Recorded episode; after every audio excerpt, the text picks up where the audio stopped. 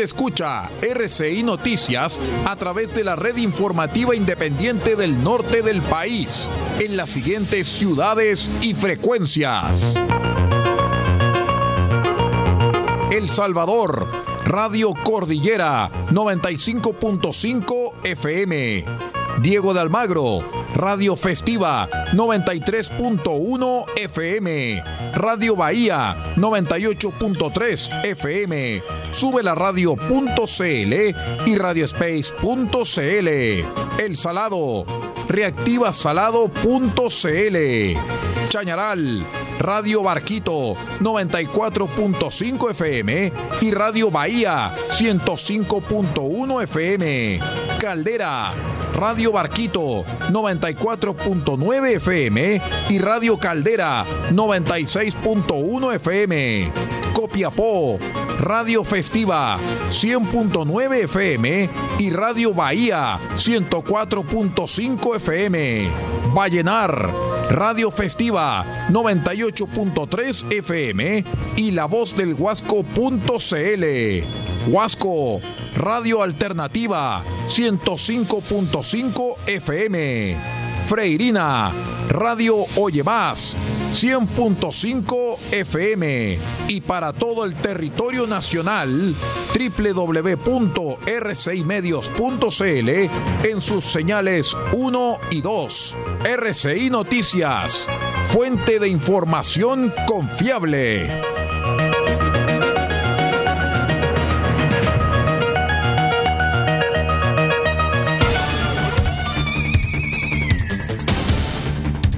Desde nuestro centro de noticias transmite la red informativa independiente del norte del país.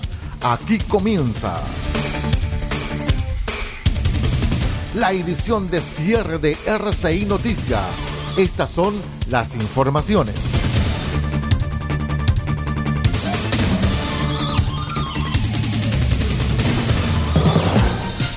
¿Cómo están estimados amigos? Son las 0 horas con 2 minutos. Vamos de inmediato a revisar el detalle de las noticias al cierre aquí en R6 Medios.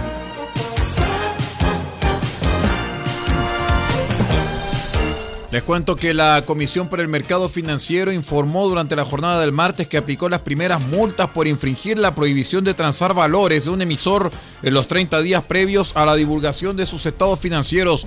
Esto según lo dispuesto por la Ley de Agentes de Mercado del año 2021, que introdujo un nuevo inciso en el artículo 16 de la Ley de Mercado de Valores. La normativa prohíbe a los directores, gerentes, administradores y ejecutivos principales de un emisor de valores de oferta pública, así como sus cónyuges, convivientes y parientes hasta el segundo grado de consanguinidad o afinidad, efectuar directa o indirectamente transacciones sobre los valores emitidos por el emisor dentro de los 30 días previos a la divulgación de los estados financieros trimestrales o anuales del emisor. De acuerdo con esta resolución exenta, el Consejo resolvió sancionar con una multa de 100 UFs a Eugenio von Crismar, gerente general del Banco de Crédito e Inversiones, por adquirir acciones de Banco Santander Chile Sociedad de la cual su hermano es director suplente.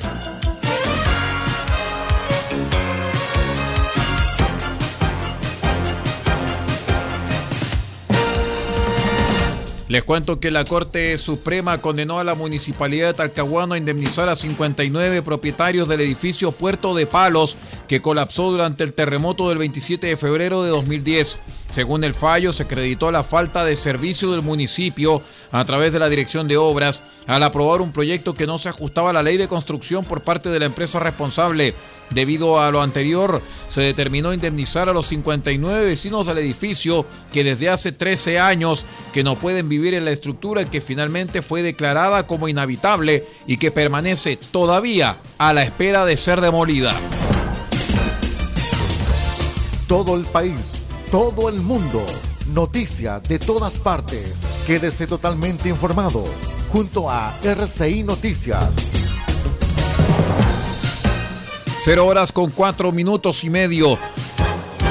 Ante el escándalo provocado por el descubrimiento por medios de comunicación de dos tesis realizadas por estudiantes de la Facultad de Filosofía y Humanidades de la Universidad de Chile y que están siendo criticadas por contenidos en favor de la pedofilia, es que la rectora de la institución, Rosa Debes, anunció el martes que determinó la creación de una instancia académica para evaluar la pertinencia ética y formativa de los trabajos de finalización de estudios, además de una investigación sumaria en el contexto de la discusión pública que han generado los trabajos de titulación y graduación de la Facultad de Filosofía y Humanidades que abordan temáticas de pedofilia y pederastía, repudiamos categóricamente todo contenido que afecte y vulnere la dignidad de los derechos de niños y adolescentes y cualquier grupo social, dijo la máxima autoridad de la Casa de Bello en un comunicado.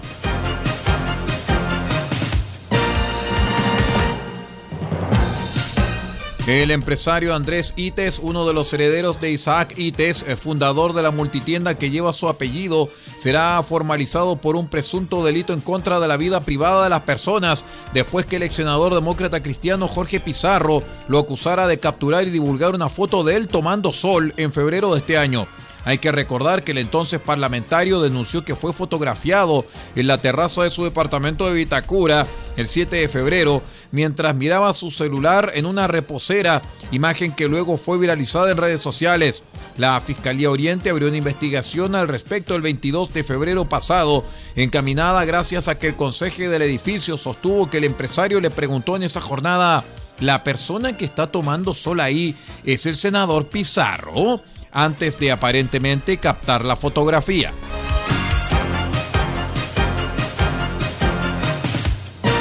Son las 0 horas con 6 minutos y medio. Vamos a ir a una breve pausa y regresamos con más informaciones. Somos R6 Noticias, el noticiero de todos, edición de cierre. Regresamos.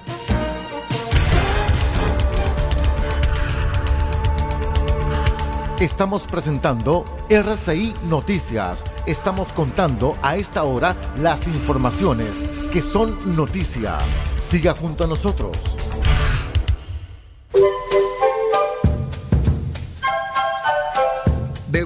Copiapó tiene para usted frutas, verduras, huevos, productos orgánicos. Un gran surtido en camino hasta su mesa. Estamos junto a ustedes de lunes a domingo de 9 a 14.30 y de 16.30 a 19.30 horas. No se puede ir del huerto sin su oferta, simplemente porque tenemos ofertas todos los días. Ubíquenos en los Carrera 3615 Copiapó o llámenos al más 569 6468 0819. Del Huerto Copiapó, la solución económica en camino directo a su mesa.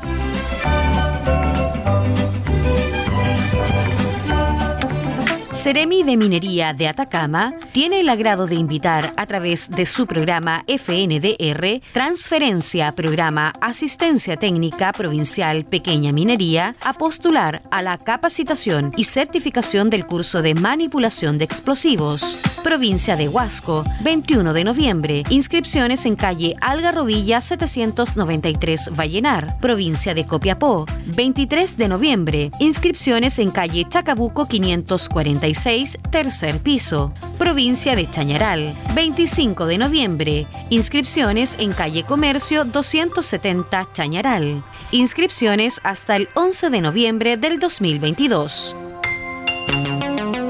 Pintura Automotriz Don Elías, parte de EIE Comercializadora SPA. Pinturas y materiales automotrices. Igualamos tu color y creamos las mejores combinaciones. Ofrecemos detallado de vehículos, limpieza de motor y corrección de color. Además, atendemos en nuestro taller y sala de ventas en Copayapu Local 1946, antes de Luis Flores, junto a la comida china.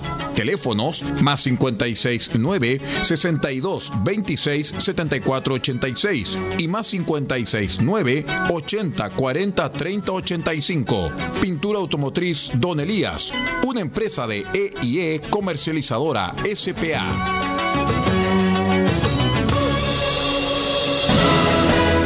Este 31 de diciembre, desde las 22 horas con 15 minutos, despedimos el año 2022 de la mejor manera junto con RCI Medios.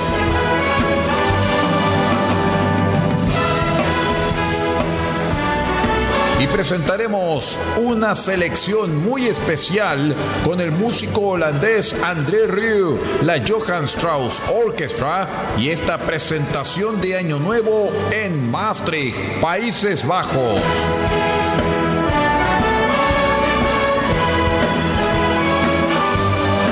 No lo olvide, André Rieu dirigiendo la Johann Strauss Orchestra con esta presentación especial Año Nuevo desde Maastricht, Países Bajos, este 31 de diciembre desde las 22 horas con 15 minutos solamente en las dos señales de RCI Medios, esperando 2023. Somos fuente de información confiable.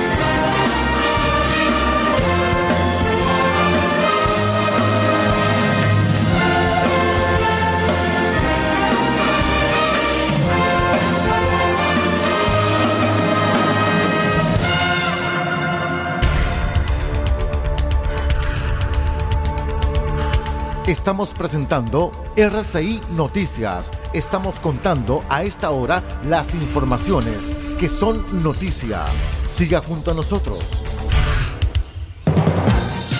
0 horas 11 minutos. Continuamos con las informaciones. Les cuento que más de 10.000 vuelos cancelados en pocos días, caos en los aeropuertos y de barajustes varios. Southwest Airlines, mucho más afectada que otras compañías aéreas estadounidenses por la ola de frío extremo en los Estados Unidos, estaba el martes bajo fuego de críticas, señalando que es una auténtica debacle. Se lamentaban algunos pasajeros porque comunicarse con Southwest por teléfono, sitio web o aplicación es imposible. Así las cosas, les contamos que las otras principales aerolíneas de los Estados Unidos también enfrentaron dificultades, como por ejemplo Delta y United, por ejemplo, cancelaron 1.835 y 1.257 vuelos respectivamente entre el jueves y el lunes, según el sitio FlightAware. Pero con el aumento de las temperaturas, las operaciones se reanudaron el martes. American, United, Delta y JetBlue registraron tasas de cancelación del 0 al 2%.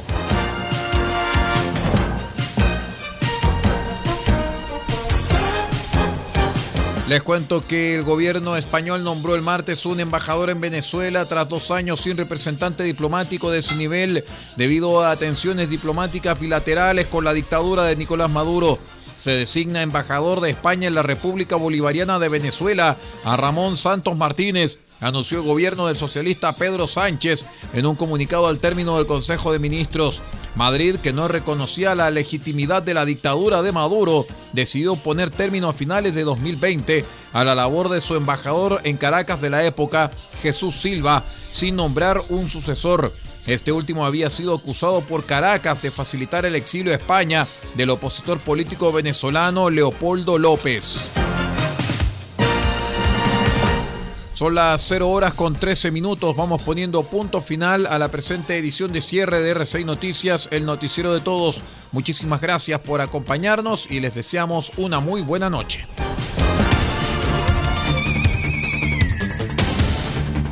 Usted ha quedado completamente informado. Hemos presentado RCI Noticias, edición de cierre. transmitido por la red informativa independiente del norte del país. Muchas gracias por acompañarnos y continúe en nuestra sintonía.